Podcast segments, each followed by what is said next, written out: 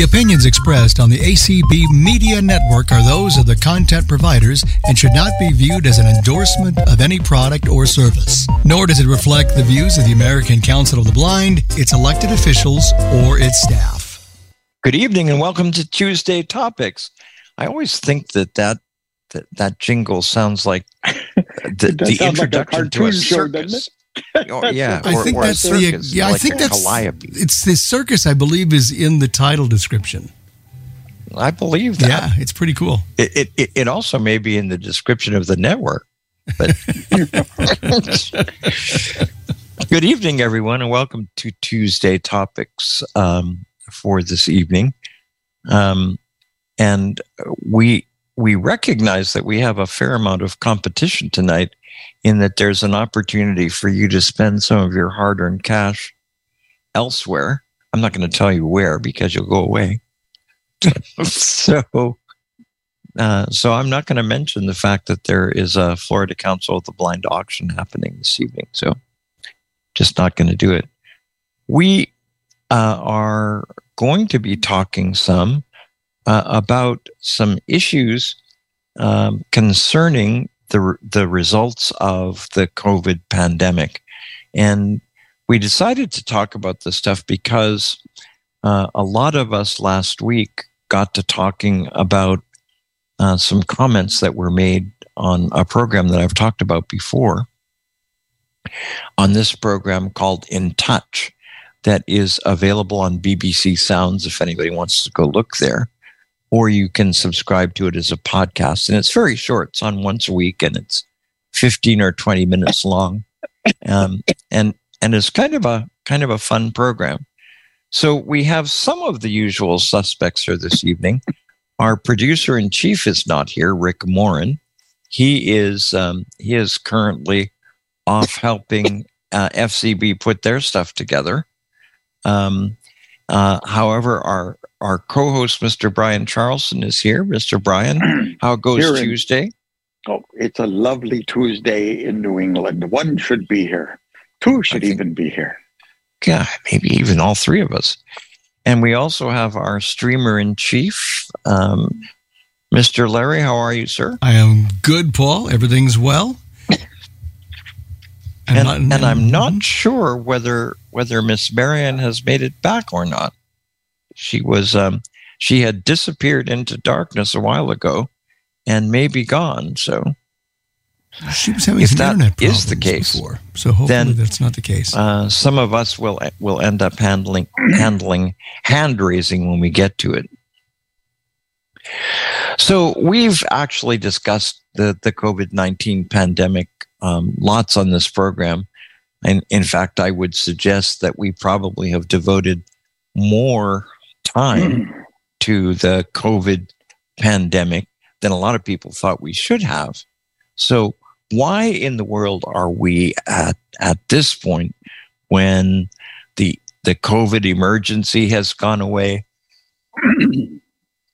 when people are beginning to talk about light at the end of the tunnel with regard to long COVID, when everybody's flying again, when uh, pe- people can cruise and, and not have half of the ship get sick, when all these things can happen, why in the world are we talking about COVID again? So, part of the answer has to do with the fact that in our discussion last week, we came to the conclusion that it is likely that there were some pretty systemic changes that may have occurred as a result of COVID um, in the lives of blind people. And one of the things that we wanted to do was to explore with some of you whether some of the conclusions that we arrived at last week um, would in fact um, would in fact resonate with some of you who are involved. So let's let's start with one thing and we'll go around the, the small group here and then see if anybody wants to talk about it.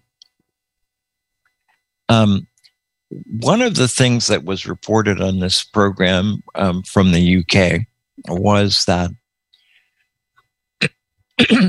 many people who were blind during the COVID emergency who asked for assistance um, weren't able to get it. They would uh, they would be traveling, and um, people would perhaps be prepared to say to them, "Follow me," and but they would they were not prepared to allow people to take their arm. Uh, we know that the London Underground actually bought plastic sleeves that they put over uh, the arms of subway users. Um, and therefore, the, the, the station folks were prepared to hold on to those. But it appears as though there is a residual effect of COVID that is operating in the UK anyway, which essentially has resulted in people saying that that because of COVID and because the, the risk of COVID certainly is not non-existent, um, people in stores uh, that would normally have offered assistance to people who are blind are hesitant to do it or flat out refuse to do it and believe that they can use the COVID pandemic as an excuse. So it's an interesting situation. Brian, have you noticed any of that? Zip, zero, nada. Have not experienced that uh, in any way, shape, or form. During the pandemic, everybody was shunning everybody. So it yep. wasn't a situation where I felt uh, singled out because I was a blind person. But post pandemic, that has not been my experience at all. I've been to restaurants, I've been to the theater, I've been to uh, you know grocery stores and uh, whatnot over time, and have not felt at all like things had gone south in this respect. Mm-hmm. Uh, Mr. Larry? Well, yes and no. I, I, think certainly during the pandemic, after the by the way, I should stop for a second and tell you that Marianne has no power and no internet, and I sent a note along to uh, Cindy. So we'll yep. see what happens. If that doesn't happen, if they don't find somebody, I can try and do it. I've been I've done host stuff before long ago. Yeah, I, I, can, I can I can try to do it. Okay, well. so we'll make sure that it works. Yeah. In any event, um, afterwards, I think as a direct as an indirect uh, comment, I think we were not shunned, but because of problems with staffing at a local department, a local uh, food store here, we were asked not to come mm-hmm. back unless we brought somebody with us to help us. They could not, they could not provide their staff to help us shop. And uh, I wrote a note to corporate and I wrote a note to the store saying, we've been this, we've been doing this for 20 years without a problem. Why is it now a problem? To, to shorten this long story, which took maybe two and a half months to resolve, uh, and I sent several notes to friends from ACB, uh, all walks of life, about mm-hmm. their thoughts. Uh, got a note back from the store corporate, I'm sure, told one of the regional people, handle this because we don't agree with it at all. They said, under no circumstances do we condone this. This is not what we do. Customers are the most important people we deal with on a daily basis, obviously, because they spend the money. But they said it doesn't matter whether they spend five bucks or 500 they're the customers, and we owe it to them to be as helpful as we can be. And the person who told you that is now on leave. And um, well, it doesn't matter what where he is or what he's done. But this was not a policy mandated by the store at all. We are welcome back. We are John has already been back. I will come back uh, next week and continue as I was before. So and did uh, did uh, did did John uh, get treated appropriately when he went back? He did. It was like he had never left. That's yep. that is interesting. Community is raising I, their hand. Yeah, I've noticed. Um, I have noticed a couple of um, of situations where. Um, Paul, I'm going to allow them to talk. Shall I do this now, or do you want me to wait? Oh, go ahead. Yeah. Okay. Hey, Larry, it's Natalie. Did you need a? Um, I, we could probably do it under lots, lots of duress because we're doing other stuff. But if we can find someone to help us, that would be terrific. I can. I mean, I'm here, so I can. You're you're you're, you're not you're not at the auction. Huh? I was, yeah, oh, but I, have oh. already bought what I wanted. So, um. oh, and the successful item was what? The the um the caramel brownies. Oh so. my goodness! Oh, good for you. tough life. Yes. Um. So, do you want? I mean, I, I'm. We'd love it. We would. We would love it if if you would if you would handle hand raising for us, dear one. Yes. Uh, Hold on. Thank you, now We have to give you right permissions and all like that there, right? Yes, please. Uh, yep. So it's do you want to? I can't rename myself. Can somebody rename me? Because yeah, why don't, don't, we? Why, why don't we move you? Oh, who's the host now? Let's see. Yeah, that's the question. Marianne was. Yeah, right. I'm just looking to see who she moved though. it to. No, but somebody had to have been a host. Oh, it's me. Okay, uh-huh. Good. So uh, it might be easier for me to just try and promote you over. Okay, that's fine. Okay. Now I have to remember where. Does it? Is it more? Uh, it's yeah, it's under the more. Okay, I shall do it. And now we return Tuesday topics to its original host, Paul Edwards. Thank you very much, and um, and and thank you very much to the ACB community for responding as quickly and expeditiously and appropriately as they did and thank you uh, for 19 people being here. We're very impressed. So, the the I have noticed a, a couple of things that that that have happened um, subsequent to um, the pandemic that that at least concern me a little bit um, with regard with regard to the attitude of businesses. Um, one of them uh, is that um, I have gone to um, restaurants and a variety of uh, of other places where the expectation has been um, that that they simply don't have the staff to provide assistance. Sometimes they apologize a little for it. They say, you know, we're really sorry. Before the pandemic, we were fine providing assistance, but we we really don't have the staff. Everybody's gone. We we we can't we can't provide support. On the other hand, um, I, I've been in situations where exactly the opposite has happened. I've gone into places where there's only one person there, and there are probably seven or eight people shopping around. And that one person who is manning the shop has said, Of course, I'll help you. I'll be glad to. Um, and and um, and in fact made some of the other people wait. So it's it's difficult to generalize, I guess. Um, so um, so I don't know any final answers. So Natalie, before you came, the question is: Have businesses in this country reacted after COVID to lessen how much they welcome customers who are blind into their businesses? That's really the question. So who knows? Well, you know, when you guys um, brought this particular subject up, I have to say that I haven't experienced it in a way that I felt was blindness related at all.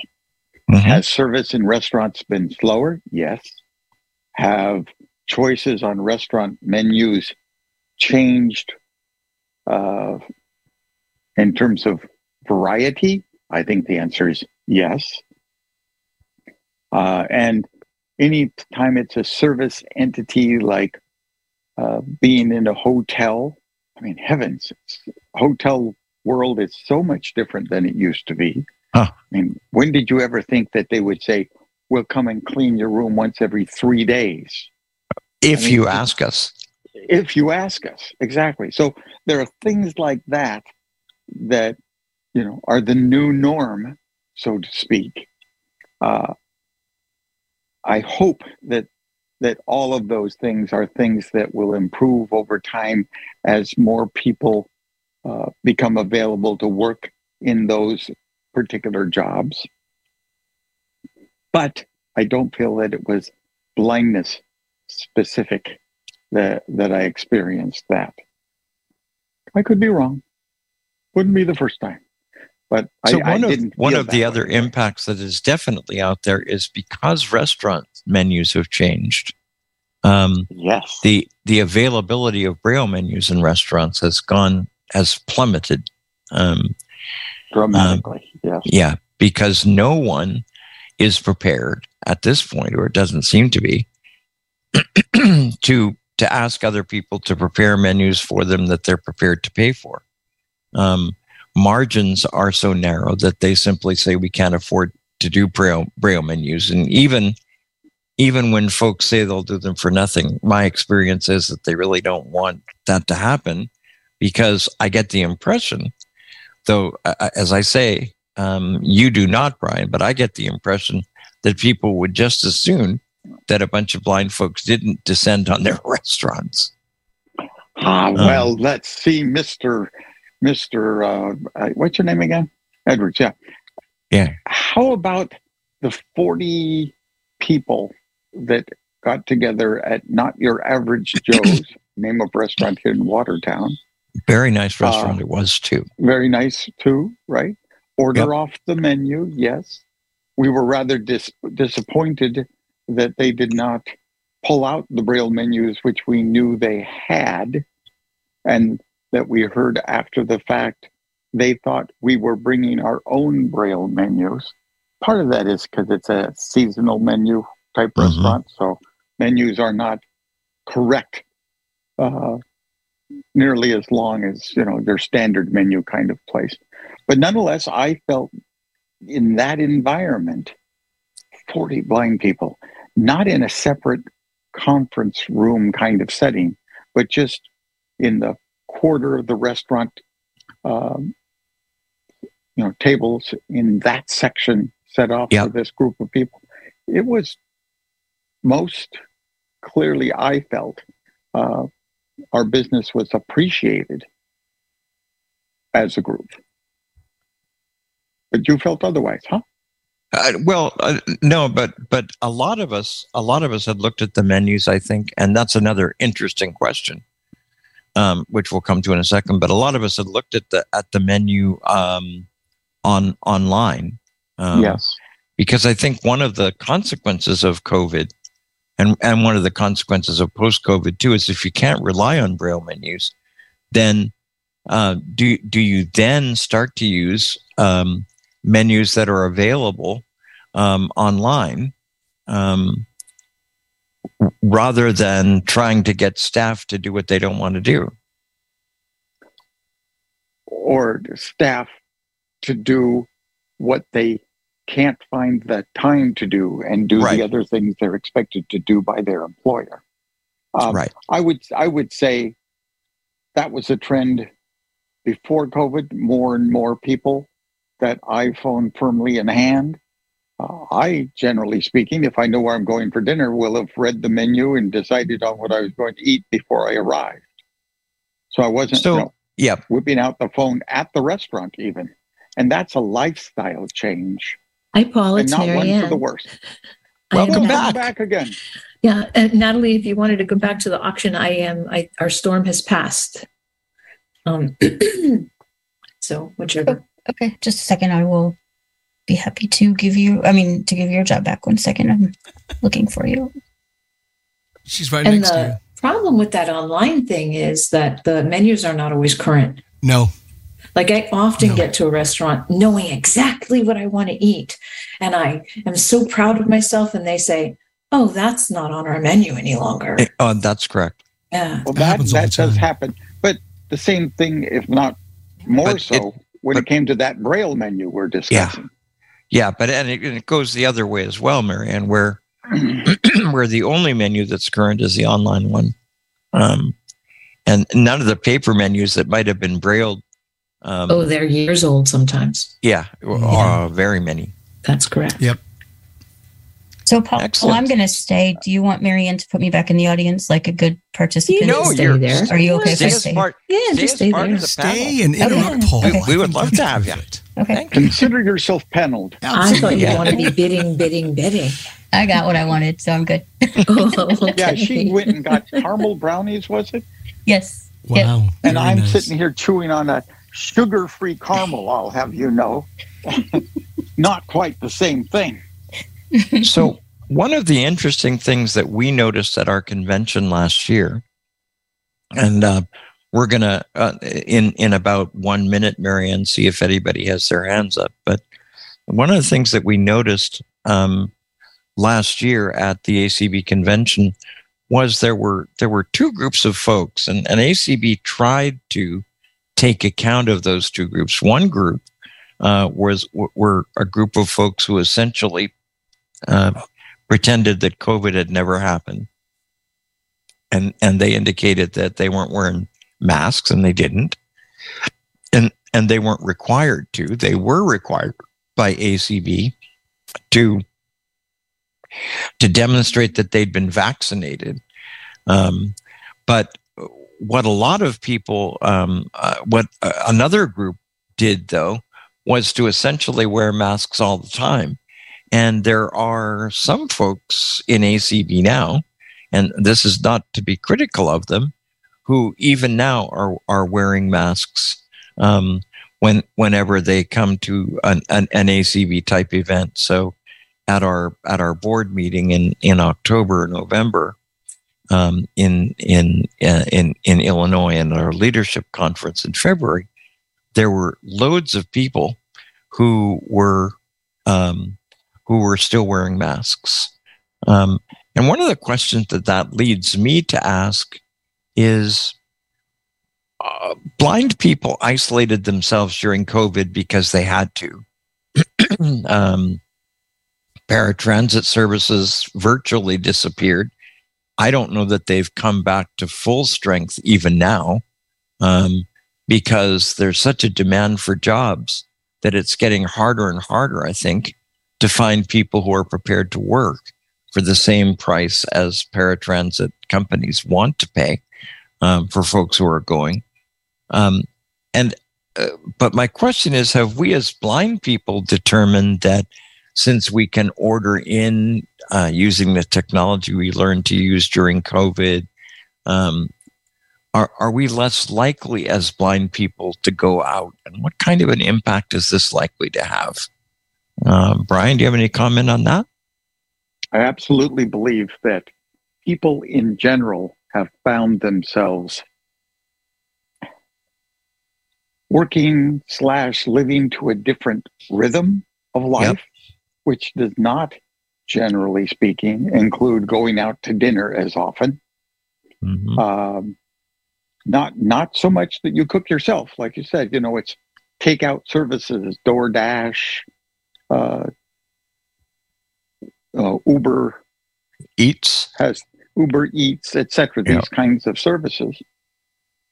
Secondarily, there are the uh, we'll prep it for you and send it to you to do the final assembly kind of food services that are, are, have arrived. Yeah, that's the sort of Certainly. mail order ones where where Yep. you where you order like six meals for the week. Exactly. And you you may put the last part of it together, but there you have it. You didn't have to go grocery shopping. Uh, grocery shopping in my household, we we step foot in a grocery store a third of uh, as often as we used to. Uh, but it's more a matter of finding the other thing, a convenience we're worth we we feel is worth the extra upcharge for getting. Uh, And, and so I you, it's so you would use things like Instacart and and um, yes, exactly. yeah. So it's a mesh of those kinds of things that have changed things. On the other hand, there's always an on the other hand. On the other hand, I will say when I uh, go out to dinner with friends or something along those lines, it's so much more celebratory. It's like it has become uh, a wonderful upside of Mhm. going to dinner more than just because I'd rather not cook tonight.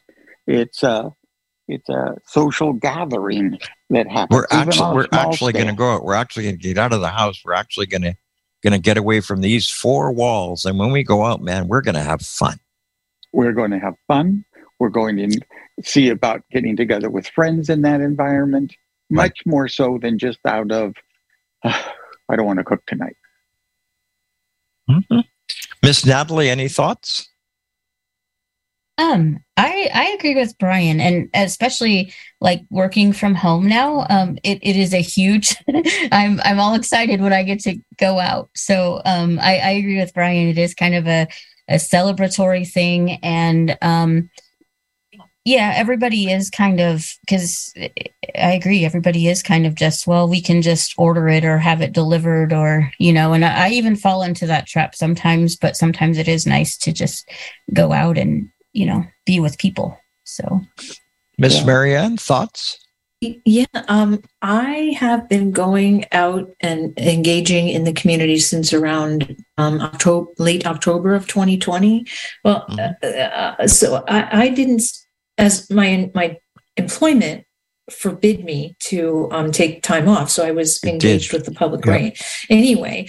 But um, I, I've been pretty engaged socially um, for quite a while, and um, I very much enjoy it. And on the other hand, I haven't stepped foot in a grocery store in years to shop Now, that way. When when you went back to work and when you went I never out starting in go to work. 2020, right? but when when you did all those things, did you tend to wear masks? I did. I wore a mask on the bus. I wore a mask at work, although there were times I would take it off because I very rarely came in contact with people. Like, you know, it's not like I'm not serving over a counter, I'm filling vending machines. So, um, very rarely did I come in close contact with anyone. Um, and when I, we were required for a long time to wear a mask in a restaurant until we got to our table. So I always did that. Um, so yeah, I, I was pretty responsible about wearing a mask. Nice. So I'm not sure if we have any hands raised. I suspect we, We, may have a lot. I do have a Oh, quick good. comment. We have a lot of hands raised. Let's let's let's talk to some of those folks. Okay, then I'll have my We quick have- comment later. We have Oh, Nikki. you can make your comment now, Larry. Oh, Well, first, okay. okay. First we'll have Larry, and then we'll have Nikki. I, it's funny because I I'm sort of on the other extreme in that I started going out and living life, and that's what I missed about about life was the ability to live it the way I wanted to live it. Mhm. Um, quite a while ago, um, and then we had this this store issue where we weren't allowed to touch items that went into the cart so that we wouldn't be surprised when we got them home. So I mean that's another reason uh, I wanted the grocery store because I wanted the flexibility to be able to do what I needed to do and have some control over it. And that's the way I feel about my life. And I used to go to the grocery stores all the time, uh, and I wanted to continue that. Now, I, it doesn't mean I don't use Shipt as an axillary item when there are things because of supply and demand that I can't get when I'm there at the grocery store. And then I go to Shipt and I'll make orders and do that. But but I fully expect to live my life as I used to to the best degree I can. And also that means going out to dinner and going to lunch with friends is mm-hmm. something me that I love to do, enjoy Me too. doing, and did not want to give that up. And it doesn't mean that when I go to ACB events, I won't bring my mask just in case. But it doesn't Yep. mean I normally will wear it. Often I don't. But at least it's there if I have to. Yep, gotcha. All right. So, Miss Nikki, Hi, this is really fascinating. I have a real quick question for Larry first, though. What was the store? Because I came in a few late, a few minutes late. Okay, The- the I, I, I will. I will tell you the store, but remember, they were nothing but gracious and terrific to us. It was a an employee of the store who was not somebody that I would probably send a Christmas card to. Uh, it was Albertsons, Oh, okay. big Because- chain, and and they all treated us very nicely, with the, with with one exception. Okay. Well, I'm, I'm curious about that because before the pandemic, Safeway, if you wanted something, they would walk you to the aisle. Yeah. They Yep. wouldn't just tell you where to go. Um, but one of the things that I've noticed since then is that a lot of the employees do not know where anything is, and they cannot even walk. Not so not so much Safeway because I don't go there that much, but they can't take you places, they can't refer you because they don't know where the stuff is. But also, previous to the pandemic, when a group of us would go out for dinner, sometimes we'd have 10 or 12 people because we'd go out to these birthday dinners every month. Right. Um, and this was at the Olive Garden. And in the beginning, uh, before the pandemic, if there was a sighted person in the group, they would just automatically give us one bill. And then the sighted person would have to work it Oh, out. dear and then gosh. we'd- we'd say, hey, Yep. you know, this isn't acceptable. Well, there are too many of you. That's the way we have to do it.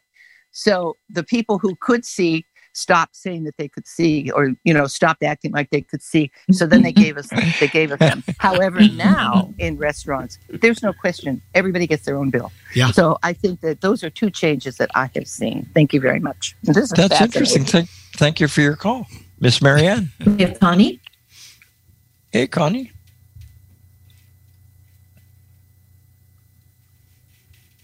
Connie, Another you, you California may Hello. There you are. There she is. So, um, I went to our state convention last month, California Council of the Blind, and got to meet Mhm. John and Larry Gassman. That was fun. Duh. And uh, it was hybrid. So some of us went on Zoom and some of us attended in person. And I think we were just so excited to be back in person. I mean, it was very celebratory. What I noticed is that, at least at this hotel, and I think this is true of most hotels, is that the cost of everything has gone Oh. sky high Yeah. and the service has gone down. For example, when we were at the banquet, they didn't tell us where the bread was, you know, so we had to search all over for it. And they didn't ask us if we wanted coffee or tea. The, the coffee cups were on the table, but no one ever asked us, "Do you would you like coffee or tea?" I mean, I, I remember them asking that after dinner, and to me, that that should be just you know part of the service. So, uh, but but it was just so wonderful to be back in person, and I just got back from Hawaii, doing wheelchair assist. No masks Nice. required. No masks required. No co- no more COVID restrictions. right. And the wheelchair assist went very well. Everyone is very, very, very helpful, kind, uh, nurturing, and it was it went well. Um, no masks required or anything. So um, I started using grocery delivery and restaurant delivery services when my husband got sick um, in 2019. right. And after he passed, and when COVID hit, I continued to use those services. And I still, to this day, use Instacart for groceries and DoorDash um, on the weekends Mhm. for a restaurant delivery. However, I go out to lunch or dinner with friends whenever the opportunity arises because I prefer to be with people in person. I agree with Brian. It's just so much. It's so celebratory. It's it's like, oh hi, I haven't seen you for a while, and and um, it's just I don't know. I just so it's it's so much better. Um, in Miss fact, Miss Miss Connie, Okay. where do you where do you stand with masks? I I don't wear it at all anymore unless they tell me I have to. Very like good. when I went to the nail salon, that was required for a while, but when I went recently, I said, "Oh, I forgot to put my mask on," and she went, "Oh, it's okay. It's optional now. You know, when I get a massage, it's optional now." So I I choose the option not to wear mask. Um, you know, I try to be responsible, wash my hands. Um, Yeah. If I'm sick, I stay home. You know, so um, One of the in- interesting things that's that's happened here, I don't know if it's happened to you as well, Connie, but one of the places where masks appear to still be required is in doctors' offices. Huh. Okay. Not they in just California. stopped that In California. on May 11th Mm. here in Massachusetts Huh? when the state lifted restrictions in general. Very good. And uh, during the time that it was required, it wasn't a big hassle, particularly. Uh, all of the clinics had disposable masks there for you if you showed up without one, that kind of thing. Uh, Hmm. I had a question for you, though, and, and that for both of you, and that is, you know, before the pandemic, there were times when I went to the meeting because I had to, whatever the meeting was. Mhm. Now I get to go to meetings. It doesn't have the feel of obligation as much to me these days. Again, it's an opportunity rather than an obligation. Uh, I I go to a lot of meetings, or I did, go to a lot of meetings. So it was, let's say, get to then a have to situation. Do either of you feel that way? I don't go to our chapter meetings in person anymore. Uh, it's um, because uh, it's a hybrid option now. And mm-hmm. I feel like since I'm not an officer or a board member, all we're doing is sitting there. So I could sit at home and go to the meeting. Now mm-hmm. they do go to the spaghetti factory afterwards, but my feeling is it, it, that takes the whole day. It's a Saturday, you know, every third Saturday, and the meetings from ten to twelve, and then they go out to lunch, and then there's paratransit both ways. To me, that shoots the whole day. Now, if the chapter has social things like a Christmas party or something, I go to that. But mm-hmm. in terms of a meeting where you're just sitting there and you're not doing anything, I can do that from home. Very good, Miss Connie. Thank you very much for your call. Thank you. We yep. have Ray. Hey, Ray. You may unmute. There we go. Hey guys, there he is. What's everybody doing tonight? I, I haven't bought your ticket yet. Don't get on my case. I, am not. I'm not. But Natalie, enjoy those brownies. I'm sure you will. I'm not surprised you bought those, um, and uh, all of that.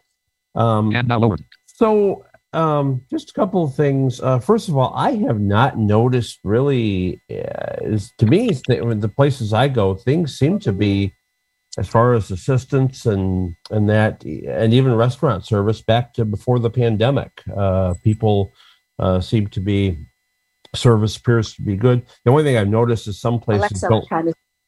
don't keep as longer hours as long hours as they want as they did, um, and that um, let's see. As far as masks, uh, now Karen and I, uh, we still do mask. We not as not all not all the time, but we still do mask a little bit uh, on public transportation, in rideshare, Ubers and Lyfts um, and then we go into healthcare facilities, and even uh, like during the leadership conference, we did it. Uh, even like walking in right common areas of the hotels and stuff like that. Just right.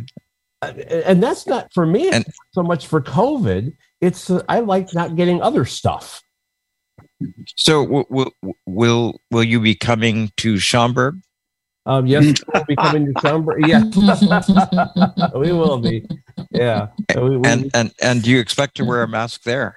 Um, again, probably in the maybe in maybe in the common areas around the uh-huh. hotel, and, and I don't feel out of place about it at all. I mean, if uh, you know, it's uh, you know, just just you know, just around kind of where it's crowded and stuff like that. Probably. Sure. So so so tell us, tell us.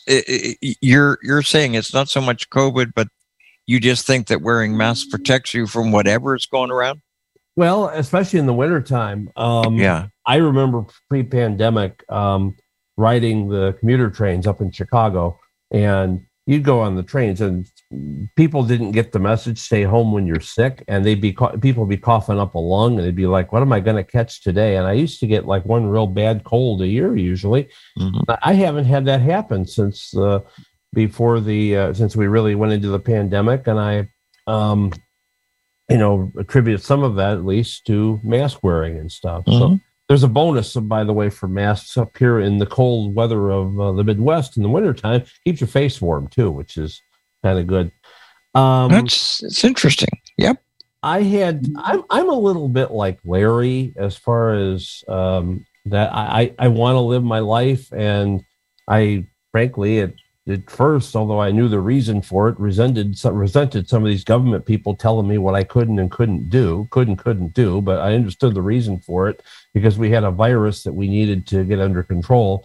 And I think for the first six months of it all, uh, when we went into all the stay-at-home orders and things, I was okay. But after that, it kind of, it kind of got a little overbearing, in my opinion. But um, you know, so but my health is good, and I don't have anything to be concerned about there. Um, now, did you and Karen completely avoid COVID? Uh, yes, we have. Uh, as that's far, as, that's far as we know, as far yeah. as no, um, yeah.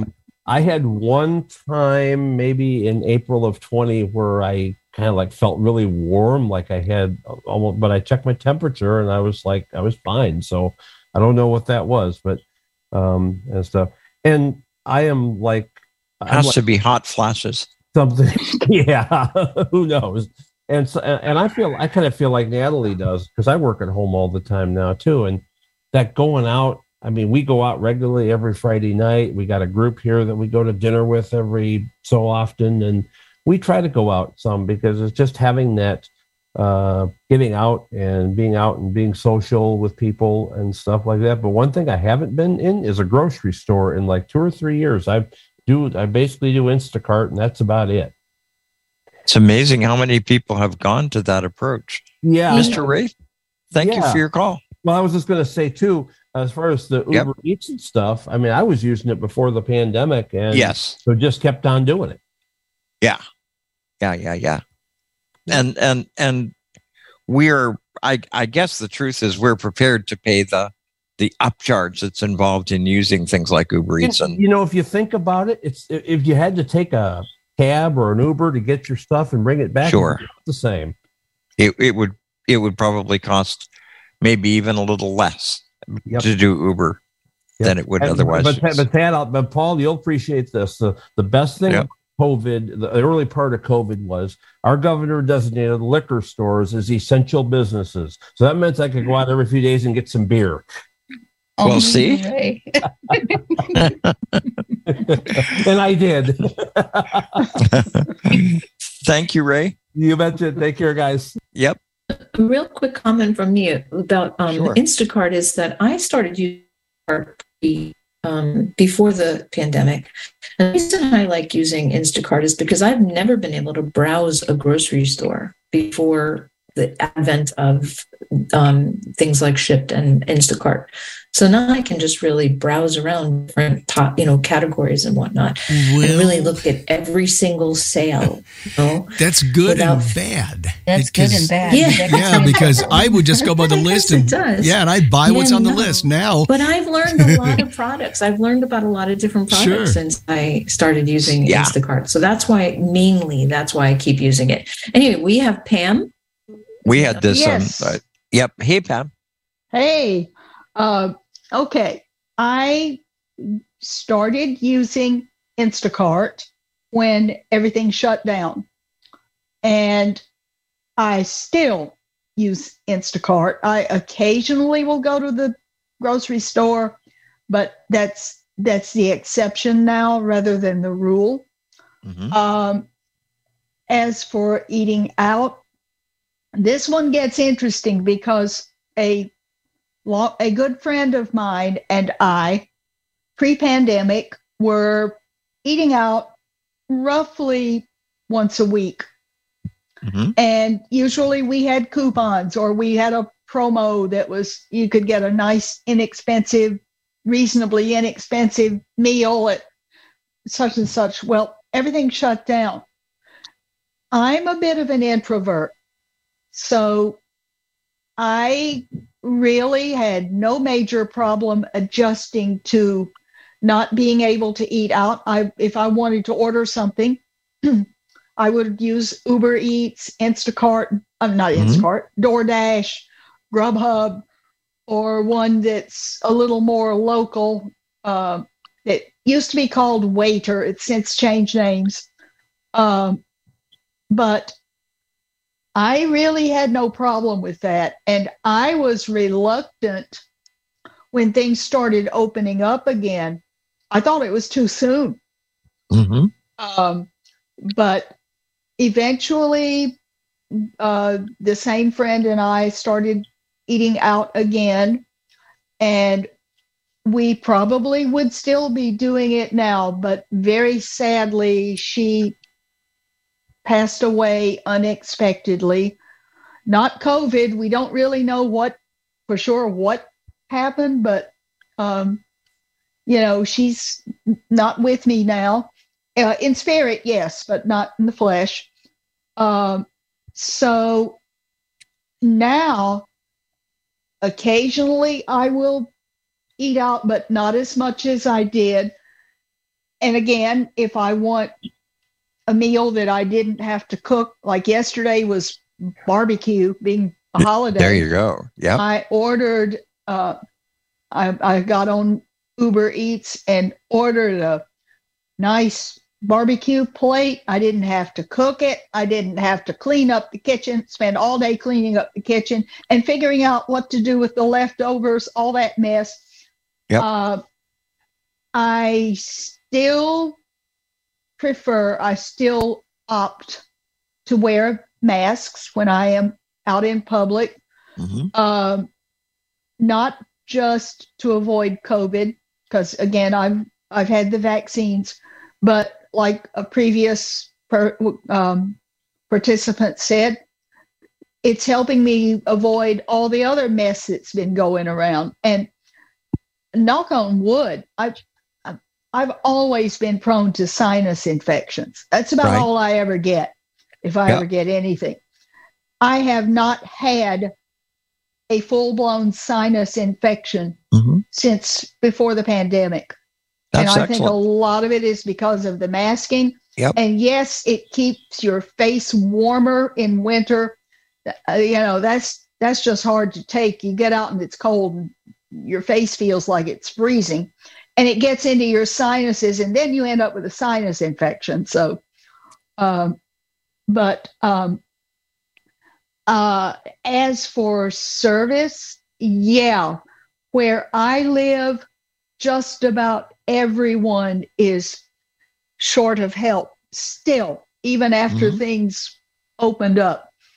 Um, and sometimes it's very difficult if you need assistance in a store to find anyone who can help you because chances are there's just that one person there and and he or she is trying to run the cash register Right. watch to make sure no one shoplifts and tell someone where such and such item is. It's just very, very hard. And that's another reason I use Instacart, Uber, uh, Uber Eats, and all these other things because, um, you know, you can you can order stuff. You're not in the middle of trying to get help in the store. Where would I find the Yep. such and such cereal. So um, I think it's really a win win. And yes, when I do go out now, which isn't as often, it is more like a celebration. Yep. Um, but so far, uh, you know, I've managed. Oh, occasionally you get an order, a mix up on your order Right. with Instacart or whatever. But all in all, it has worked very well. Mhm. Um, and with service being uh, so Harder to get. Yep. hard to get now at any place, even the really, really Mm-hmm. upscale restaurants. You go in there. I was at, I'll just tell the name. I was at Red Lobster the other day. Yep. Oh, yes, the food was wonderful. And that's a pretty good sized place. It is. There were only two servers for that entire restaurant. Wow. Not very many. Not no, and it wasn't packed, but there were a a number of people there, and I'll tell you those those two servers they were good, but they were hopping. They they were kept running. That- That's Uh, right. So I really appreciate this topic, and um, I I think it's great that we're. Miss Pam, thank you for your call. this. Thank you. Yep. Miss Marianne. Deborah. Deborah. Could Hold be on. several. No, it's Deborah Kendrick. Kendrick, I'll bet you. Hold on, I'm sorry. Second. It, wa- shit, it went away. It moved. I apologize. Come on. Thank you. Giddy up, horsey. There you go, Deborah.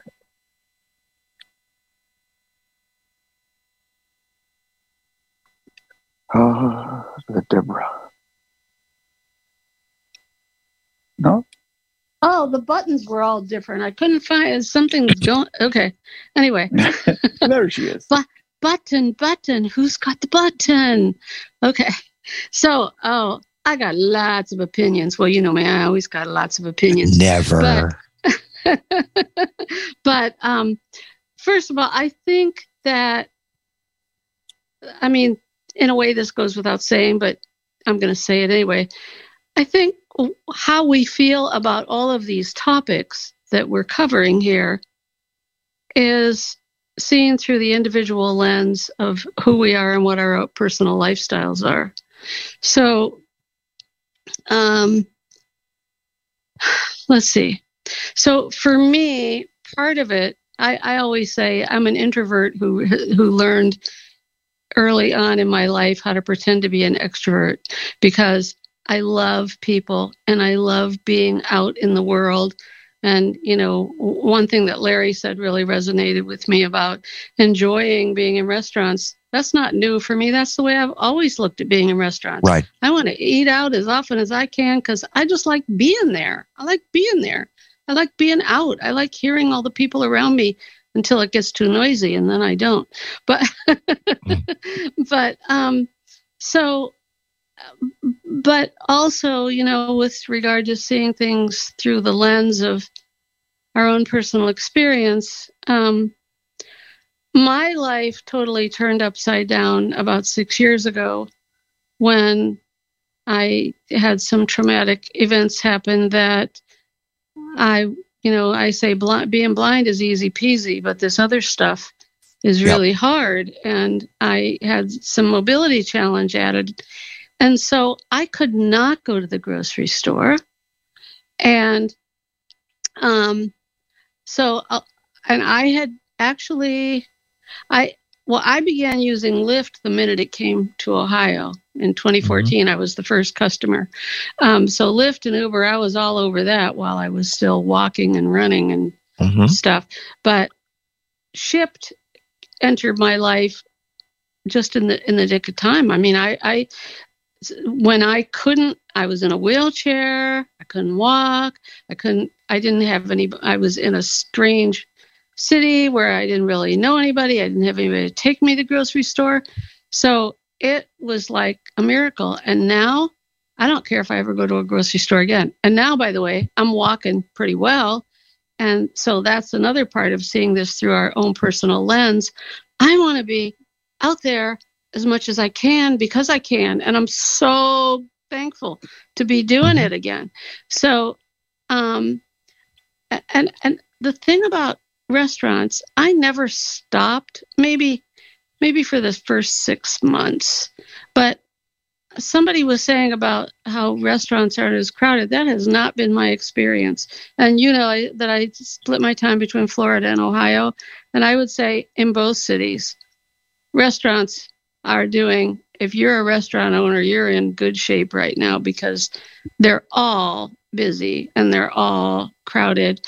And yes. um, I hanging the people I was with, we had to go to a Mexican restaurant on St. Patrick's Day and um, an Irish restaurant on Cinco de Mayo because because everybody's going out. So I don't think there's any problem with with the restaurant business, but but I think um, well a couple of things that I want to say about the beauty of Shipt. Marianne touched on this. I love Shipt. I will. I I don't care. You know, if I walk well enough to start running marathons, which is probably not going to happen. But if, even if I did, um, I would not go back to going grocery shopping because whether I used a friend, a relative, an assistant in the store, there was that sense of I'm imposing on this person. So I want bread. What kind of bread do you want? Well, there's only about a hundred different brands, and each one of those has, you know, 10 different choices. I don't have to worry about what am I imposing anymore because I'm not imposing on anybody but me. And it's so fun to open. So, so you ship. actually enjoyed looking at looking at the various items that Shipt sold too. Then I do because yeah. And I'll give you my favorite example. I, I mean, I've been using Shipt and Instacart exclusively. I, every convention, in fact, since mm-hmm. 2017, 2018, the first thing I do when I get to the hotel is open the Shipt app and order mm-hmm. groceries mm-hmm. delivered to my hotel door. Um, right. But my favorite example of choices is in 2019. So this was pre pandemic. It was Christmas, and I didn't have toys for the grandchildren yet. And I was freaking because, you know, I, and I wasn't walking very well yet then. Like, oh, what am I going to do? What am I going to do? So I opened the Shipt app, and Ship partners with Target. And so I get go to Target and I put in toys and I had a blast. And I mean, because there's like thousands of toys and you can read about them all and read the age description and the descriptions and the prices. And I ordered a ton of toys and this young woman, probably, you know, 30, 35, brought delivered my stuff and I, I said how does it feel to be santa claus and she said this is so great. Thank you. You gave me some ideas. I'm going right back to the store. There are two things in here i'm buying for my seven year old that i had missed.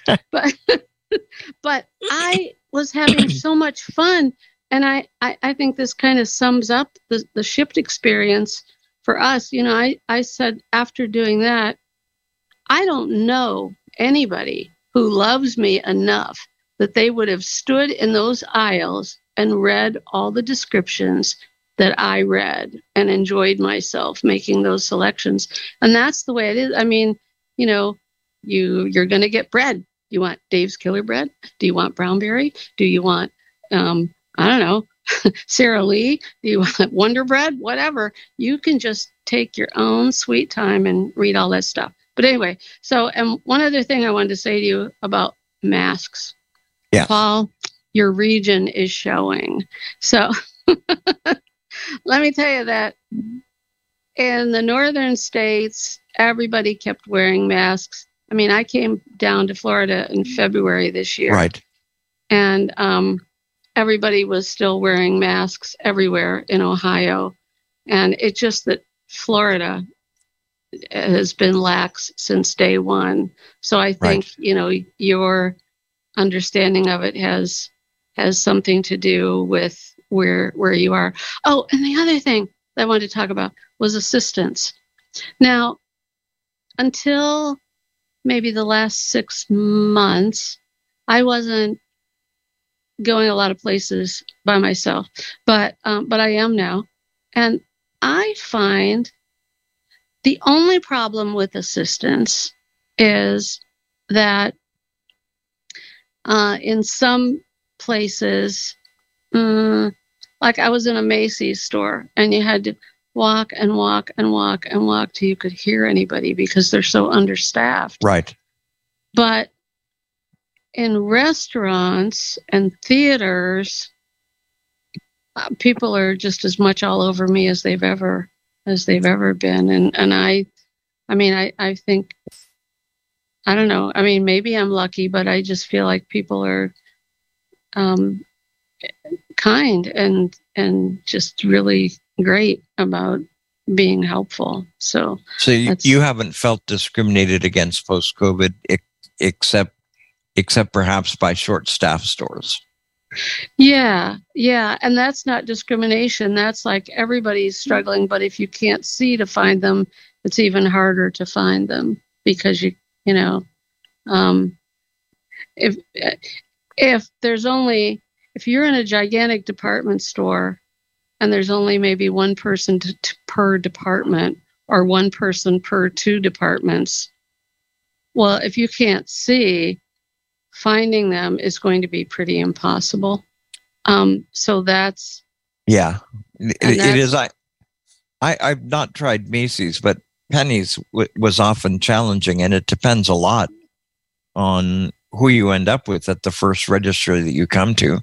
Um, yeah. Sometimes they will find people who will help you, and sometimes that, or at least my experience was, they'd tell you flat out no. You know, I'm well, I'm busy. You know, and I said, well, then can you call security? And they'd say, I don't have time. Wow. And, and I'd file a complaint and, and, and I'd get an apology. It's fine. But, but, uh, well, and, and I do think that another thing that has, that I'm still puzzling this out. Um, you know, I've been getting some O and M the last couple months because I wasn't walking for a long time and now I am, but I'm walking differently. I have to use a cane in the left hand and Yep. I'm very not left-handed.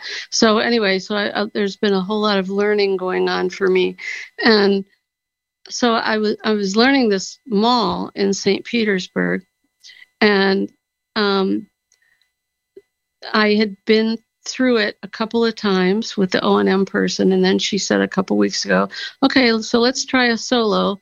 I'll drop you off at the food court, and you walk the length of this wing of the mall and meet me at such and such." So I said, "Okay," and I was for me. That just really gets the adrenaline flowing. I love that stuff. You know, it's Yep. like Yep. it's really fun. Like I can do this. I still got this. So it was fun. But at one point, it was really echoey and I had veered a little and I wasn't sure where I was. And I Mhm. wasn't sure if I was out in the center or if I'd wandered into a large store. And in my past life, pre COVID, pre broken leg, I used to say, all I have to do is stand still for a minute and people are all over me, you know. Well, I stood still for a minute and there was nobody.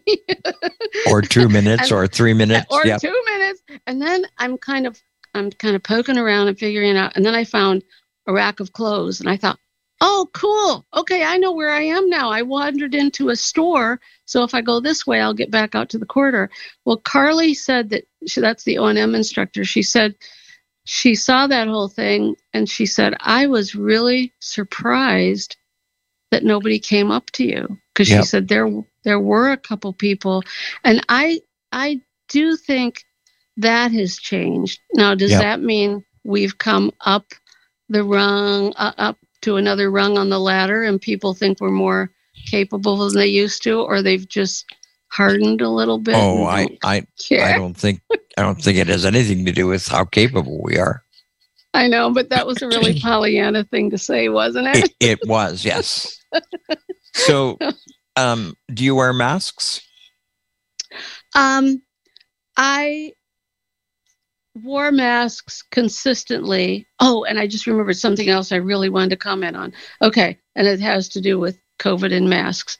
I wore masks consistently um, until coming down to Florida, and then I've worn them when I've been on planes and in medical facilities and Mhm. otherwise not not even in all medical facilities but the other thing that i forgot that i really wanted to comment on is that i think is a concern for us as a community i have a couple of blind friends who well maybe more than a couple who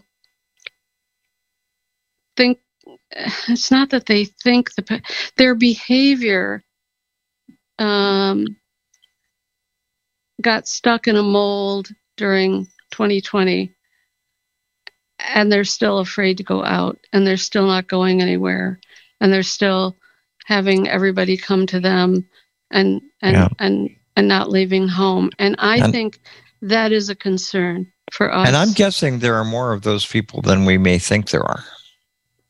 Yeah, yeah. Because in February, when I was, I got down here and I was starting this O and M, and I'm in a long, involved process toward getting another guide dog, which you know I've mm-hmm. always had dogs, and then I couldn't Right. walk, so I couldn't have one. Well, I started polling all the blind people that I know in in my area down here, asking them, "Where's a good place to walk?" Where's a good place to walk? Is your neighborhood good? And it really troubled me that I couldn't find anybody who walked anywhere who was blind. So, I mean, I figured out some areas myself. So, if anybody knows anybody in Dunedin, I'm in, fallen in love with that community. But I think I want to live there. But um, it was really troubling. I could not find any blind people who said, oh yeah where i live you can walk everywhere it's great or i go to the coffee shop or i go to the small grocery or i go to the library so People, people think it's too hot to walk. maybe you know, that did occur to me. I thought, Absolutely. well, maybe it's a Florida thing. Yeah. Maybe yeah. people walk. It is a Florida here. thing. Yeah, it sure is. well, I think I do sort of kind of yep. get it because it's really yep. hot today. Miss Deborah, thanks for your call. Yeah, sure. Thanks Always insightful. Always yes. insightful. um, we had Lisa. Lisa Brooks had her hand up for a little while, uh, quite a while, and she lowered it. Lisa, do you want to? Um, hold on. Lisa, I hope you jump in. We haven't haven't heard from you heard since from God you was little. Lisa, if you want to um, if you want to unmute, you may. I've given no, you. she's not that old, Paul. Sorry, I, I, had a one of my kids came into the room. That's why I lowered it. But okay. um,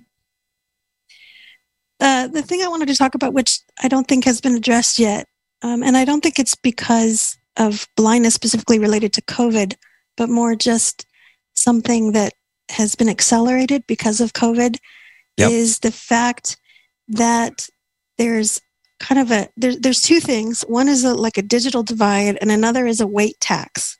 And what I mean by that, and I'll give you the best example I can think of, is if I want to go get a haircut at Great Clips, um, I have to check in on an app. And if I don't check it on the app and just show up at the Great Clips, I'm going to be waiting a really, really long time yep. because everybody else has already checked in on the app. And, you know, I get pushed to the back of of all those people.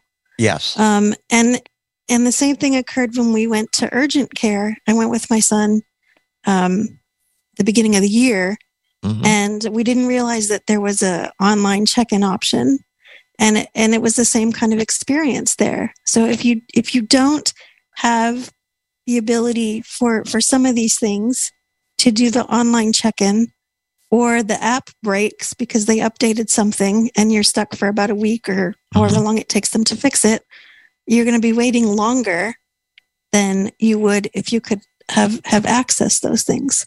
Um, now, now, have you tried calling places like urgent care and asking if they'll put you on that list? Um, you know, that's a good. I have not actually, and and I don't know, and I'm, I'm not a, opposed to using the phone. I just think it's interesting yeah. that when I watch my kids now, um, they're who have grown up in this cell phone right. age. Right. Um, even if they want to go to like Starbucks, they'll order from the app. Even at the drive-through, they'll order in the app first, so that when oh. they go through the drive-through window, yep. all they have to do is tell the person their name. So yep, they don't I absolutely to, agree with that. To, to, to yep. talk to it, a person. Yep. Um, and so you know, and it's not that they won't talk to people. It's just now kind of become this is what people are doing nowadays. Um, yeah, it's a so, lifestyle and, and even kind of I, thing, sorry. isn't it? It is. It's a lifestyle thing that tech has certainly made that an option, lifestyle wise.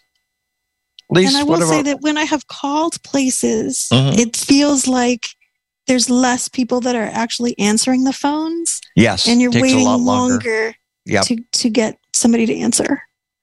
And and it and I think it, it is almost because people really do expect you to do stuff online rather it's than using the phone anymore. It's harder to explain it to people. Yeah, it is. It is. You're right, Marianne. Um, Lisa, any any experiences with regard to masks? Any thoughts as to where they stand? Um, I'm kind of like Deborah. I, I wear them if I go to a doctor's office or if I'm on an airplane mm-hmm. or if I'm if I have don't laugh, but if I have really like sneezy allergies because I don't want yep. people to think I'm sick. yep. No, I get that. Yeah. So I mean I respect the um the fact that, you know, or or if they're required somewhere, I'll wear them. But but and I have some in my closet, but I ha- but I typically don't unless there's a specific reason to. Yeah, I, I have an unopened pack of masks that I carry around with me, but lately I have not been wearing them as often as I had before. Um, is it? I'll, I'll ask you, Lisa, and then I'll open it up to other folks as as we go further along. Is there is there anything that ACB needs to be doing with regard to some of the stuff we've been talking about tonight? Um, that's a good question. I mean, I think, um, I mean, ACB has iPhone classes in the community that people can certainly go to, and and and you know there are some resources. Mhm. Um, and I, I'm not a, I, I, being a tech, a former tech instructor, I'm I'm comfortable with my phone. I'm fine using Yep. it. Yep. Um, and I'm I'm okay at it as long as everything is accessible enough. Um, but so I think my, my question Yeah. to you is is the new normal where there's where there's less staff um, and less assistance um, and and less capacity to get stuff done either by phone or in person okay and and if it's not should should we be encouraging our folks um, to do some some special things or or not I don't know. That's a good question because I think and i'm not sure i I- know either so I think if we don't kind of help people along to Yeah. learn better, um, then it's just going to get harder and harder because these these these options aren't going away. yeah I mean, but I, I can't see this this changing. It's it's only going to become more Had- and more. have a there's a good friend of mine here in Florida, and you may remember him because he was he was around when you were here. A guy named Carl McCoy, Mhm. who used to be the director of the Division of Blind Services, and he over the past two or three years has been on a real hobby horse where what he wants to see is more technology training for blind seniors. He says that um, that is the group that's really being disadvantaged by all of this Mhm. stuff now, and Mhm. and that we somehow have to figure out a way to make more training available to them because because they they they cannot for the most part take advantage of all the stuff that that many people are are are now using um, and and just never get taught how to do things like Uber Eats and Instacart and that kind of stuff. I would agree, and even when there there are options, like I know there was for a while, and uh, it may still exist. There was the Go Go Grandparent, where someone could call Sure. an Uber by Right. phone, and I had a friend who used it, and she thought, and I don't know if this is true, that that it was extra. You had to pay extra. Oh, you because absolutely did. You There's got to talk to a lovely- did. person. Mhm. Yes. So is that fair to seniors that they have to pay extra because they, you know, um, Well, and I'm all yeah. for tech. I love tech, but on the other hand, like and, you said, and, I, and of course, Era will do will will, will do Uber and, and Lyft for you as well. Um, but but of course, you have to be able you have to be able to pay the Era the Era tariff first. Era. Yep. Ira. Yep. Ira. Ira, I don't know, Brian. Era. A I R A Era. Ira. It sounds Anyway, like era. It It is did, uh, Ira.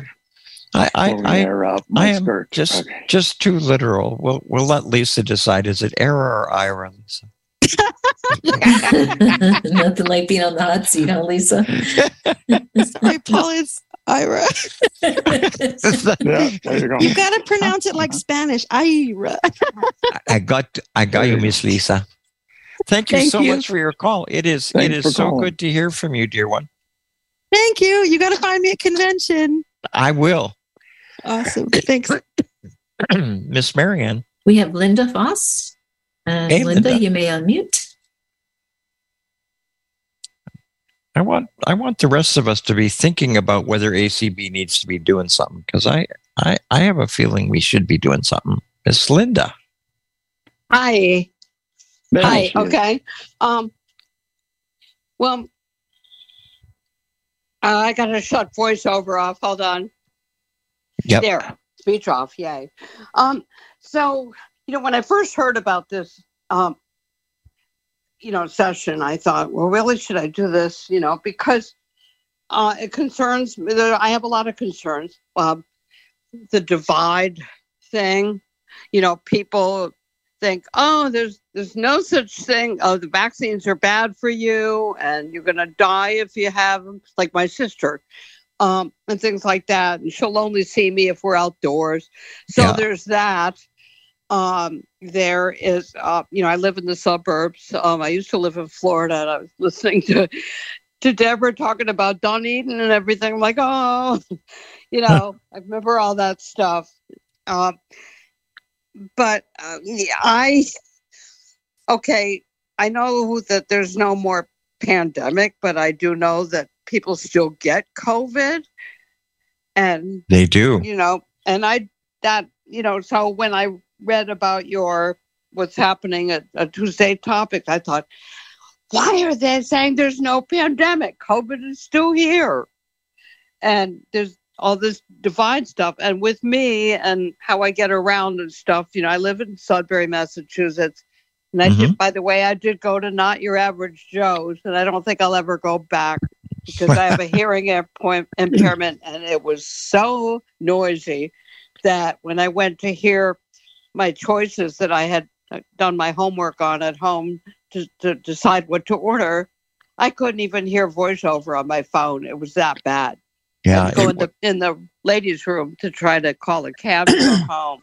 It, it, you know, and I love people, but a lot of times because of my hearing impairment and not being able to hear when there's background noise and stuff, um, I feel like there are a lot of maybe not everybody, but some blind people that just don't uh they don't understand it. Yeah. And I, I, I feel um, isolated. And, you know, I stopped wearing a mask in my apartment building. Um, I, even though I feel uneasy about that. Um, I still use hand sanitizer, wash my hands. Yeah. Uh, when I go to CVS, you know, with my provider uh, from Deafblind Communication Access Network, yep. who I see a few times a week, um, right. you know, nobody wears masks in there anymore. Um, and it's scary because I know that there are people that are never been vaccinated that don't wear a mask and they go anywhere they feel like it. Right. I have a very good friend I talk to weekly on the phone who's sighted, but I never see her because she will not, she, you know, before they lifted the mandates right. and everything, she would not wear a mask even for five minutes in the car to go have coffee. And if and they so, and and if they decide that they're going to get a vaccination, they're going to go to CVS to get it anyway. yeah, but anyway, you know, I, I, I, I don't know. I'm on and off about the mask thing, yeah. and and you know, I live in a place where I, there's no paratransit. I'm afraid to take Uber or Lyft because I don't know if the drivers are masked or not. And half the time they don't leave me off where I want to go anyway. Yeah. And so they, they um, used to be masked. I don't think they're required to be anymore. They're not required. No. No. They're not required. No. And I think And- that's shame. And they probably No, I'm one of those be. people that you don't want to offend. You know, I mean, I've been wearing a mask less lately, but I'm scared to death because so far I've Yeah. never gotten COVID, Yep. and and now I wonder if I'd be more susceptible because I not wearing a mask when I do the errands I do, and Got you it. know, so so that's Miss pretty Linda, much where thank- I'm at. And Thank you for your call. yeah. Oh, geez. All right, fine. Thanks. We appreciate it. Thank you. Okay, we Miss have Peter. Ta-da. Could and be then one of two. Z. After Peter. Suspense. Hey, how are you? There you Hey, are. Peter. I was I was uh, across the across my apartment. I didn't think I'd, I'd get on so quickly, but I'm delighted to be on, and I, I appreciate the topic. I, I, I, what prompted me to raise my hand was the question you asked, Paul, in the comments. I, there really is a need for quality iPhone training, and to and to give you a, a situation, uh, three years ago, uh, when I was working with Voc Rehab in Missouri, uh, I asked as part of my um, you know uh, support to get some you know iPhone training, and the response was, "We don't do iPhone training." Now, I find that absolutely appalling. Yeah. You know, that, that may have changed in the past three years, but three years ago, that was their policy. We don't do iPhone training. And, you know, um, expect, you know, it may be less relevant for folks who are younger, but, you know, it seems to me that, you know, that should be part of what they offer. There, Mhm. there should be iPhone training as part of, you know, client services. And the They would also tell you they don't buy iPhones either. well, that's fine. uh, you know, I I can't comment on that, but the very least they can do is, you know, Yeah. provide to, to to to pay for because it's you know you need this stuff on the job too. You know, it's, it's not just at home. You need this stuff on the job. Um, you know, I, I know lots of folks who are working who you know who use their iPhones all the time. You know, as, as part of the job, as, part- as part of what they do. You know, and, and, and the workplace. And this idea that they don't provide service, they don't, that's not a service that they think is valuable.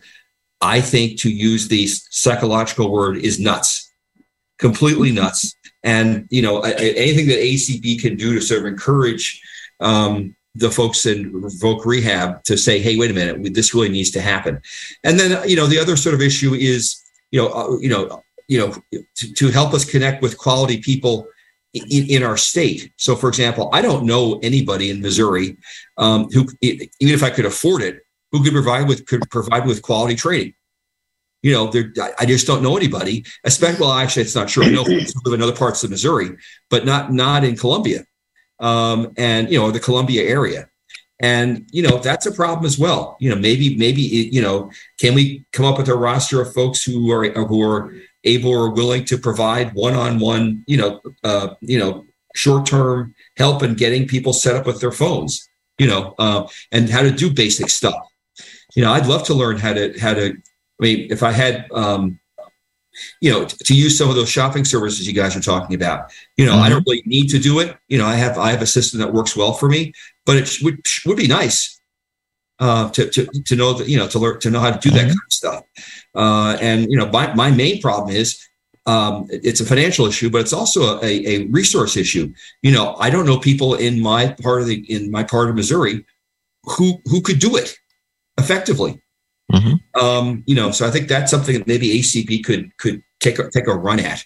Um, Now, would you be You know, looking? that- would you be looking for volunteers, or are you looking for people you'd pay? either. I mean, Brian, right now, right, right now, right now. I mean, right now, I, I can't afford to pay because of my, my finances. But you know, I, I, you know, uh, uh, either um, uh, would would be helpful. Um, Mm-hmm. But I, I'm not one of these people who can, sit through a phone class and, and sort of figure this stuff out. You Mm-hmm. know, at least not initially. You know, I need some, you know, an hour or two of somebody to sort of walk me through certain things. Mm-hmm. You know, just just to get started you know um and you know i mean the good news for me is when i move to oregon which i probably will in august my my friend there is is a is a tech you know person who uses their iphone all the time. I'll learn the stuff in an hour probably that i need to learn and i'll be fine you know in in, in three or four weeks you know i'll i'll i'll be you know i'll be fine. But but i need that push. And i, I don't think i'm the only one you know who, Oh, I suspect not. Yeah um, So, Peter, this is Yeah. Brian. Where in Oregon are you thinking about moving? Coos Bay. Beautiful town. Beautiful town. I'm an Oregonian by birth. I know, I know. Yeah. And so, Uh, yeah, Coos and- Bay. Great, yeah. great well, place. and and one of the one of the things you know we were talking about how COVID changed my life. Uh, the the uh, um, the community calls that uh, Cindy set up. There was a uh, that dating game thing that they did uh, uh, in a while back, and Karen and I met through that dating game and, and have been talking every day since. Um, and That's so- terrific. That is Yeah. terrific. I, Yeah, I love that kind of thing. Yeah. So I wanted to tell you, believe me, I when I say I live in Massachusetts, and this is what applies here, I do not believe I live in the paragon of all things. There are things that people do in other states that I envy. Mm-hmm. Okay. But a couple of things that we're doing here. One is we have a program set up by the Massachusetts Association for the Blind and Visually Impaired, the nation's oldest service agency for blind people.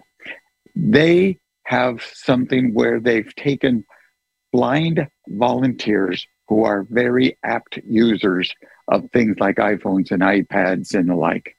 And they've arranged for them to get volunteer drivers and put together kind of a circuit rider kind of Oh, way cool. of getting volunteer trainers to volunteer, if you will, trainees. It's done one on one in the home.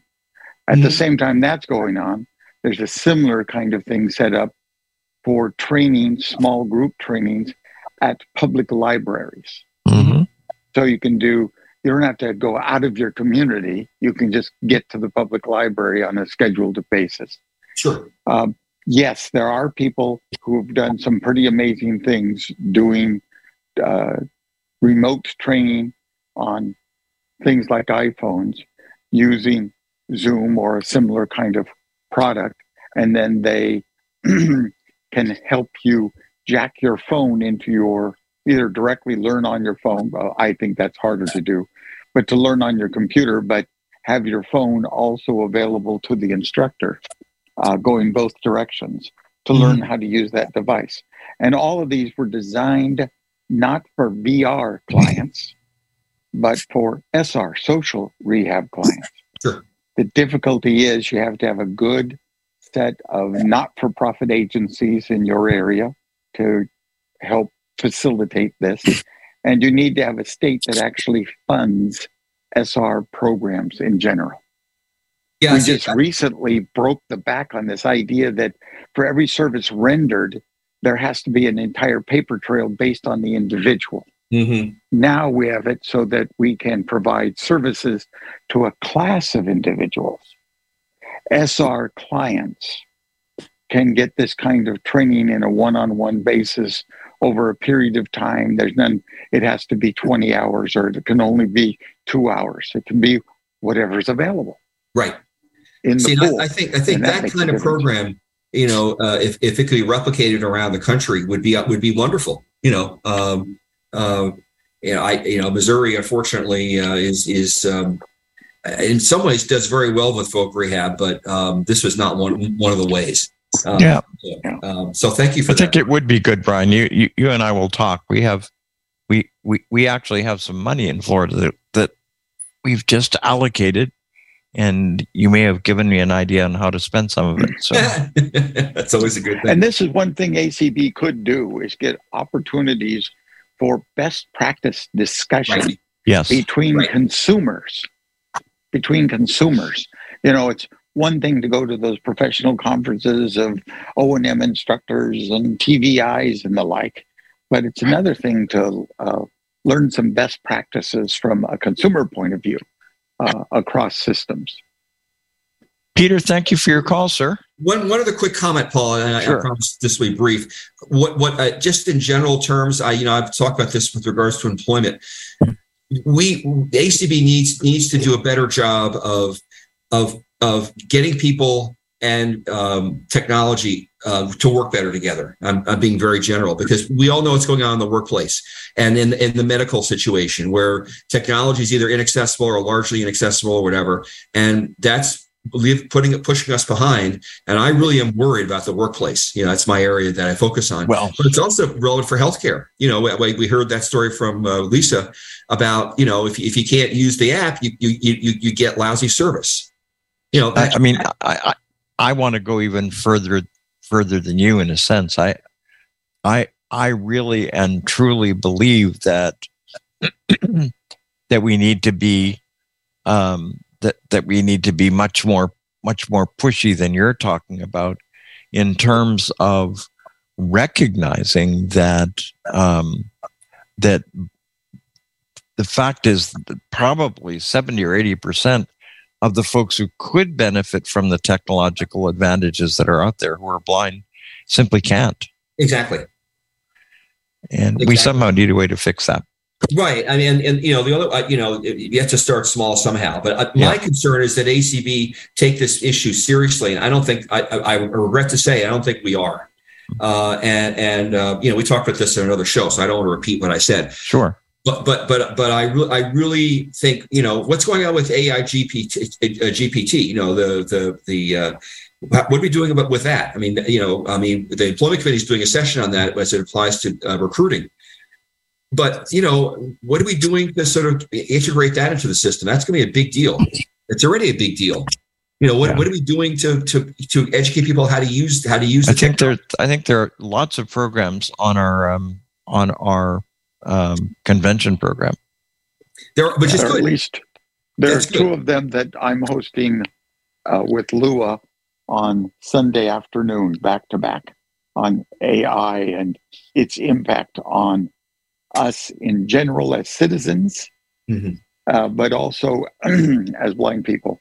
Uh, and it's very important. I was, I had a meeting today. There's a guy named uh, Venkatesh who is the uh, lead on Orbit Technologies, and so I got to see a number of devices. Paul, you you would have been so envious today. I would have. But and we dropped your name, but we picked it up Thank off you. the floor, dusted it off, and put it over on the corner. Thank you. Had a Um, long talk with him at CSUN. He's terrific. there you go. He's terrific. Uh, he, he is amazing. He is amazing. But we had mentioned in the uh, advent of AI and blindness related technologies, there's some convergence going on that's going to I make some so. things incredibly good. Yes. Uh, I've been enjoying using the virtual assistant in Be My Eyes Yep. here the past couple of weeks. Um, but also imagine taking one of those uh, Graphiti style graphic displays, tactile displays, and connect that up with your iPhone and with AI. And now the image that maybe you struggle on seeing as a raised line image, but as you touch it, it tells you what you're touching. So you're putting together two modalities the tactile business And the audio. along with Yep. the audio Yep. business. And combined, you'll understand a great deal more than one alone, one component alone. And how does that apply to the workplace? Uh, I was trying to tell people you just cannot always say STEM, STEM, STEM. Technology is for science, technology, you know, electronics. No, it can be for uh, music, Social work. it can be for Yeah. social work. It can be for learning anything that can Yep. be charted in any fashion. And that's a lot of occupations we're talking about through this. But we've Thank got you, to get you, VR to take take some chances here and work with us before it's what was done while it's still being developed. Yep. And, and, it, and it may be that we need to partner with uh, tech organizations like Microsoft and see if they can help us create programs and, and work around Voc Rehab. You know, I, I'm, I'm I'm not opposed to working with Voc Rehab, but maybe we maybe we can work with um, you know some of these organizations that we have connections with. Say how can how can you help us support our members in lear- uh, learning how to use this stuff? You know, can you give us a grant? Yep. Can you give can you give us support? Can you? I don't know what that looks like, but Yep. it seems to me we have we have the resources, at least some of them. And I think it, you know, doing some kind of a planning session or doing some kind of a whatever might really be a good way to start. Yep. Peter, thanks for your call, sir. Thank you, sir. Mm-hmm. Miss Marianne. We have Carol and then Les- I mean, I'm sorry, we have um, Leslie Z and then Carol. Leslie Hello, Leslie. Z. It's T. Pete? Let's- Oh, it sounded T. like sorry, it sounded like Z. I apologize. I know. I don't know why it's showing sweet. that, but anyway. Hey, Leslie Tom. How are you? Yep. Hi. Um, yeah, I was listening to everything. I totally am with everybody on this stuff. One of the issues I've been having uh, lately that really bothers me is that, you know, calling as far as medical, calling doctors' offices, you don't call their offices anymore. You know, it's they're call centers and and um you know you used to be able to if there was a problem you could call and and say well you know and, they, and the person who answers would say okay let me check with their medical assistant if there's an opening or let me Mhm. check you know. And, and now it's it's not that way. Is they they go Yep. let me check on the computer you know we have to see. And you don't even talk to the same person each time you call. They don't even know who the other person is that you spoke with because they're not in one place either But we can't even we can't even move you onto the list unless you've signed up online. right and and uh not only i i was trying to get a um this this doctor to send my prescription to since like june i mean uh, march 29th Oh my all the way till May 10th. I finally got a hold of somebody, and when they scheduled me with a different person, they said, "Oh well," and I was like, "I need this medicine now. I can't wait." Yep. You know, and I wasn't getting it. And Mhm. I didn't, and I didn't for like a month and a half. And I just called again today because I need the prescription again. And they said, you know, the lady, the, well, now the call center is outsourced. It's not even in the United States anymore. Gosh. And so they don't even hardly speak English. So the lady was saying, Oh, but you got it on May 10th. It's not, you have to wait till June 10th to have. I said, I need it sent to the mail order. now." Exactly. On and and she kept going, What? What what do you mean? You you go to the mail or you know, you you go pick it up on that day. No, I don't go pick it up. It's supposed to come in the mail, but I have to have it go there. And she's kept telling me, Well, where where do you get your medicine? You know, you you go pick it up at the store. No, I don't. And I was just telling right before this call, and I thought, oh, this is a great topic because I was there you go. through that right now. And I thought, So, so do you think COVID has created the, these these Yes. these problems? I think it I it may have. I, I really do because when people weren't going in to the offices to work, they're calling places that people are working at home and they're being sourced. The calls are being sent to them, for one thing. Um, but they also have the ability now then not to have to hire somebody in the United States. They can go to a call center. Because the lady I was talking with, I heard others in the background and they were with the same accent as she. And I think Mhm. She was from the Philippines, actually. Yep, And, probably um, was.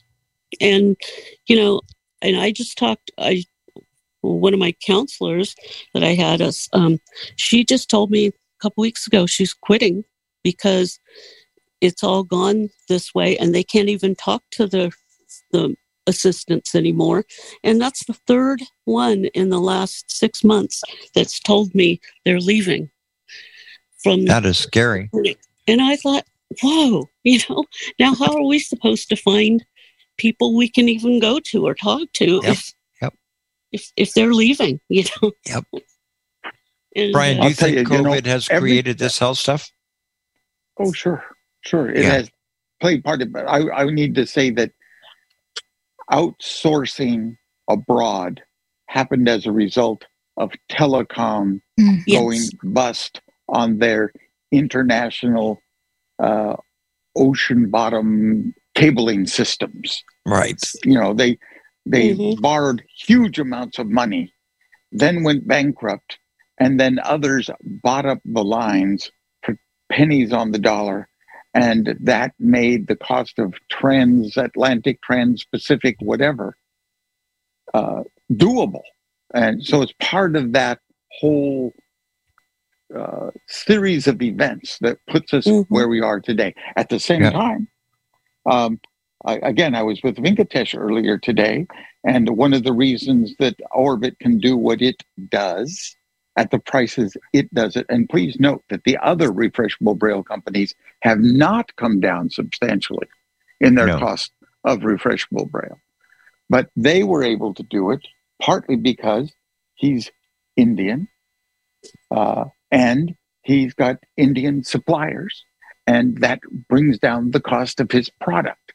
So globalization mm, we benefit from as much as we're hurt from. And I think that's true with much of what we're talking about when it comes to post COVID. There are things that would not have been accelerated as much as they have been had there not been COVID. Mhm. Zoom is one of them. Yep. There's just no way we would have the community, and I don't mean community ACB subset, I'm talking about the whole connectivity Right. of people to people if the pandemic hadn't happened and we've been forced to do Zoom. And at the same time, uh, you were mentioning this idea of outsourcing, but outsourcing to individuals who are taking these calls in their homes. That kind of a uh, Yeah. a spread call center. That too. They're not Yep. all in one room. They're no, all over they're the all place. over the place. But Yep. look at the opportunity for employment for blind people who don't want to move to the city to find a job. They want to live in the community they've always lived in. Well, it's doable if you're live, working out of your den. Uh, there's a lot of pluses and minuses to all changes. Uh, I have to say that I'm more optimistic than I am pessimistic about it, but we are living in days where disruption of the way things have been uh, is happening faster than resolutions of those problems that those yes. disruptions have created. You know, I moved up here to Jacksonville, Brian, um, and I had when when when I was ill, I probably had three or four, maybe even five doctors that I was seeing on a pretty regular basis, and every single one of those places required you to do two things. Um, first, you were required to confirm that you were going to come when you said yes. you were going to come, and too. then yes. then you were required uh, to check in and check in didn't simply involve saying, Yep, I'm coming. Um, it, it, it wanted, in effect, a brief medical history. And then once you'd done that two or three times, it then wanted you um, to tell it what had changed since you gave them the brief medical history. yeah. And but the but the problem is that that most of those sites um, were not accessible to me as a blind person working by myself. They just weren't. No. So I just took liberties and unmuted myself. This is Deborah because I just I just have to weigh in. Yeah, I you're the Liberty Bell. Thank you. Thank you, Brian. No one's called me a bell for a while. Um, anyway, so but I wrote a book about this, as you may or may yeah. not know, and and I've been uh, deeply troubled about how some some things are going in the yes. last few years. But I, I want to say one thing about what you're talking about, Paul, that every time you go there, they, they, oh, it's so aggravating. They, the, the, the idiot orthopedic surgeon that has a lot to do with my having been such a mess for the last five years every time we went in there, they were wall to wall to wall to wall people. Nobody could yep. move, and it's all walkers and wheelchairs. Inhumane. It's just incredible. It's just a money making machine. And then the first thing they would do is hand me a tablet, and I'm supposed to fill out all of my history. And and then my daughter would often be with me. She's dyslexic. So she can't do it any better than I can do. So we actually started making a game of it. We just made stuff up because we know Nobody's reading this stuff. Nobody's reading it. You know, it's it's ridiculous. So we would either skip all these things or we'd make things up, and it, it never it never came back to hit us. So what does that tell you? It, I, it's just yeah. nonsense. It's I nonsense. embarrassed. So I embarrassed my daughter no end one day because we were doing the same thing and we were trying to be pretty quiet about it. Suddenly, I sort of had it, and I said, so the the the, the next question says, uh, how many times have you had STDs in the last three weeks? Yeah, okay. Yeah, All right. Exactly. exactly. All right. Well, and then on the other hand, before before the pandemic, and for me, you know, everything is before leg, after leg, you know, like yeah. how those people who lose sight later, that's before blind, after blind. I get it now. Well, anyway, so okay. So before leg, um, and and I, I I may have put this in the book. I got into a serious struggle with a, a physician's assistant in one office because she said I had no right being there without a caregiver because she wanted me to fill out the paperwork and I couldn't.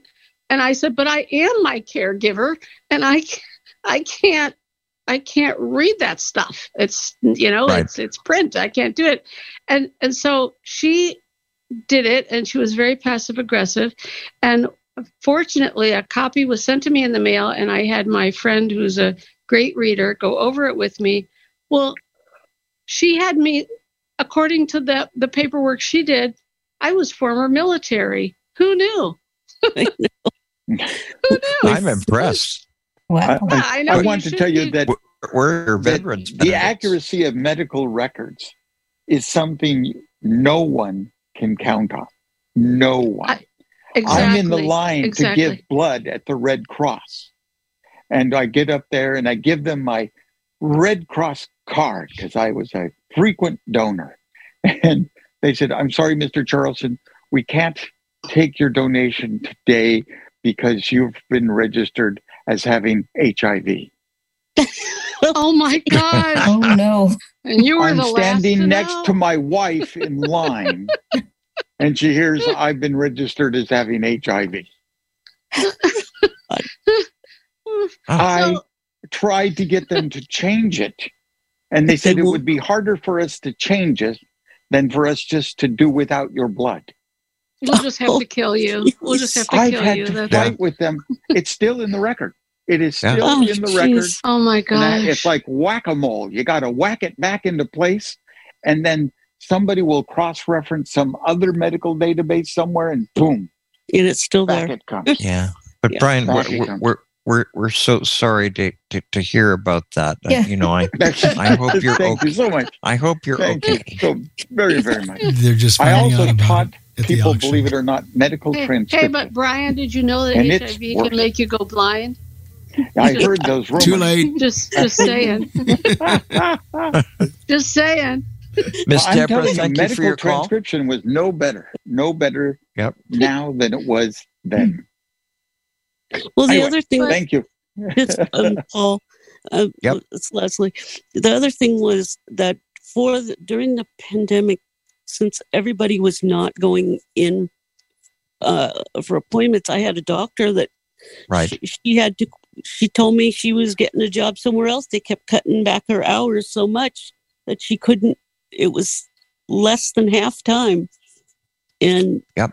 Yep. and uh and she left too and i was just like well who's going to be left to to talk to us you know to to meet and, and be a medical physician or anything Yeah. we don't even you you, you don't have that option anymore I, I I think you make a very good point, Miss Leslie, and thank you for your call, dear. We appreciate it. Very much Yep. appreciated. Miss Marianne. We have Carol and then Terry Pacheco. Mm-hmm. Okay. Um, could you hear me? Yep. We can. Yes, we can. Okay. I'd like to give uh, some information. You were mentioning Go Go Grandparent Yes. that you have to pay extra. Okay. Yes. Now there's a wor- worldwide service you could call Use Uber. You could call Uber directly. Really? So, Okay. So you won't have to pay extra. And I could give you that number if you'd like. Well, Please. sure, by all means. Okay. 833 Mm-hmm. 873 8237. So that's eight three three. Eight That's 833. Yep. Okay, eight seven. Okay, eight three three. Eight seven three. Eight two three seven. Yep. Very good. Thank you. And that And we what, appreciate you where you doing that. you call and you call and you register with them ahead of time. You give them your credit card, and they have all your information. You could call from your phone, and then they will text you the driver's name and all that information. And there's no extra charge as far as you know. as far as I know. And I, I'm thinking that's a lot better than Go Go Grandparent. It is. It is. Thank you for letting us know. We Okay. appreciate it. Thank you. Okay. Yep. Miss Terry. There you go, Terry. There we are. And for There she those is. of us, and for those of us who are old, those last four digits, or was it eight two three seven? That's correct. Uber. That's Spells correct. Uber. So it's eight eight three three. Um, I think it was eight eight seven three three. seven. uh, uh, Eight no, three so seven. eight three three eight seven three eight two three seven. Right, and the eight two three seven Yep, that's- that's spells Uber. Oh, does it? Mhm. Yeah. That's Yeah. very good. Now, did Yeah. did you work that out, or just that comes naturally to you? I- I'm old enough that it comes naturally. I remember when we used to have to put in things like mission and that at the beginning of a phone number. Yeah. Just Um, the first two letters. Yeah, just the first two on that the, back in those days. But Pennsylvania Two two- six five. 227 was capital always in Boston. Yep. That kind of thing. You know, it's something that I think we need to take into consideration. And all of this discussion, whether it's the problem with having to check in on an app um, at at a medical facility or wherever, um, we are not the only ones that are in that situation. That's a global problem. That's a global community problem. You get what happens to the to the seniors who are uh, who still don't have iPhones and who have not and don't feel that they're capable of using one, or what happens to people who are not capable of using an app. You know, there's that, that's a bigger number than we are. Um, actually, I mean, we're a part of that, but we are. That is not. I don't see that as a, anything discriminatory against us, so much as it is against a much larger part of our population. So, but Wouldn't but, you think that? but it's not going to go away, Terry. No, it's not going to go away, but it's not going to go away for anyone, for any of us. Right. So You know, it's not to gonna go away for- discriminated against in an in a non-discriminatory kind of way. Uh, right. We, I've been thinking, God help me, don't don't tell Kim, people. Do not tell Kim. I've been thinking about getting associated with my local senior center because when I look at their agenda, what they're doing, it doesn't seem to be anything other than recreational. Well, you know, what's wrong uh, with recreation? Nothing, nothing. Yeah.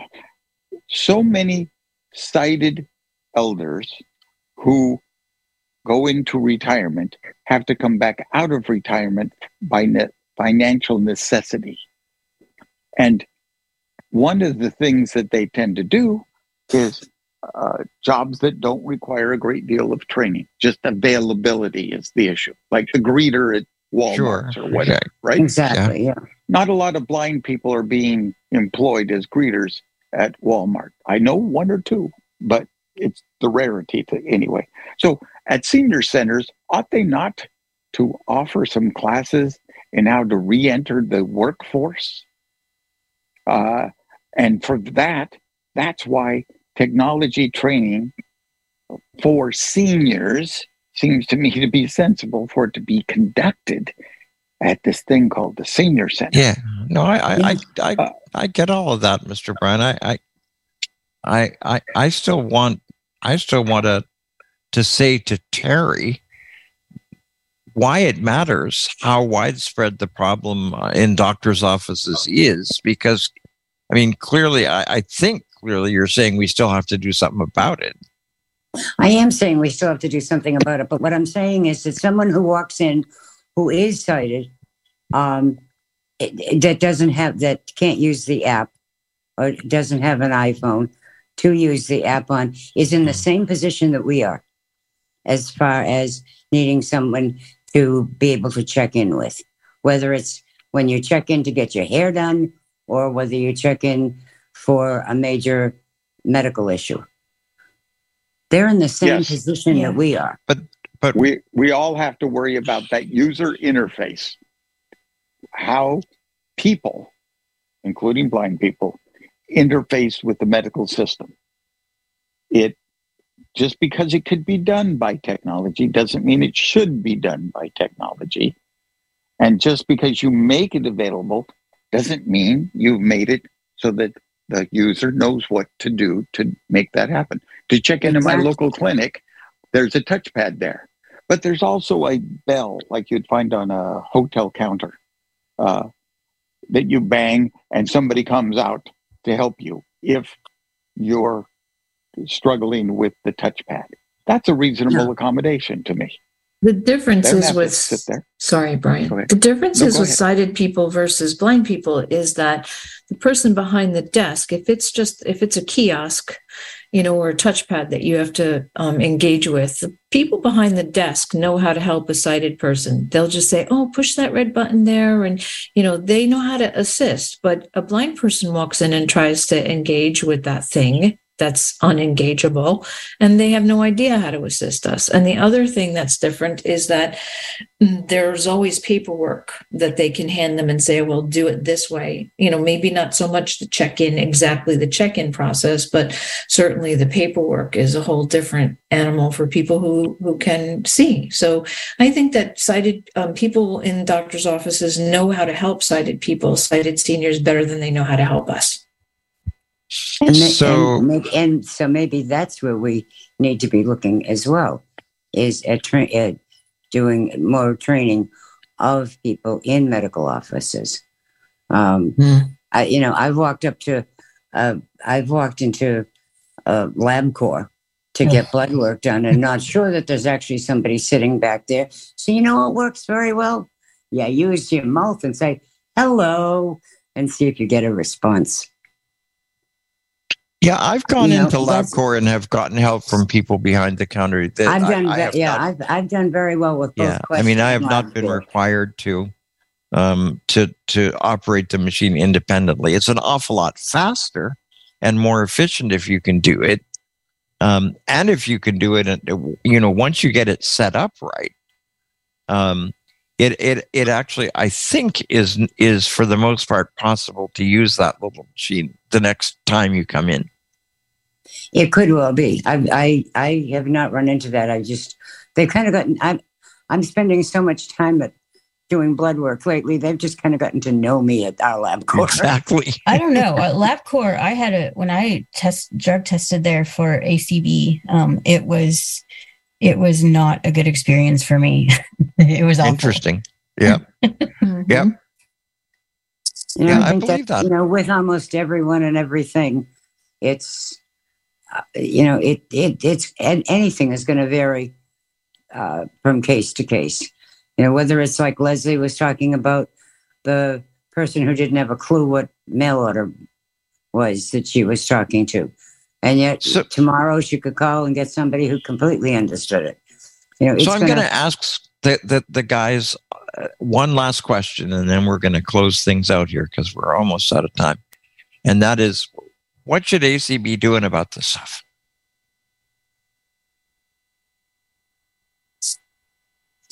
Don't all speak at once. to me, to me, to me again, again, sharing like like we're doing tonight. Yep. But on a more formal basis. Right. Best practice. What? Yeah, how I- do you I- define what would be the best way to do these things? Yeah, I think I think that's that's a really good point. But we need to put something out there, perhaps a document in place that does outline what what what a blind person ought to do when faced with this stuff, and when they're trying to operate independently. Or maybe community calls on self advocacy. You know, Yep, I think that's not such a bad. Thing. That's plan a start. either. That's all about sharing information, and maybe that's what we do first. Yeah. Yeah. I have a suggestion. And I have. Yep. Go ahead.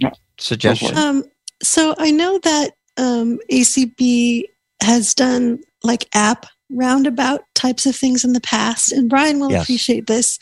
Um, back in the day, one of my very, very first conventions, when the, the Carroll Center was there, you could actually either schedule an appointment or go and see a tech person. Um, for I don't know, it was like 20 minutes or a half an hour. And I have to say that having a chance, and Peter reminded me of this, having a chance to do that um, when I was, this was a really long time ago, just in college, um, I learned how to bold and center and do all these different things to text that I didn't know how to do before. And it took 20 minutes for the lady to get me started and show me how to use a menu.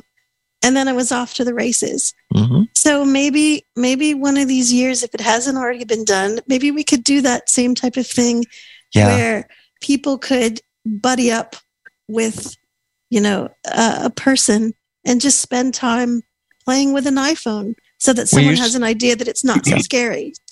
We used to do a lot of that in the old days, Lisa, and I think that's a really good idea. I think we have in ACB uh, shifted in one other way that I I kind of regret, and that is uh, if it's got to be done, it got to be done well. You got to hire somebody to do it. Yep. Brian, that is on not that note, that is we not have my to say culture. good night. good night.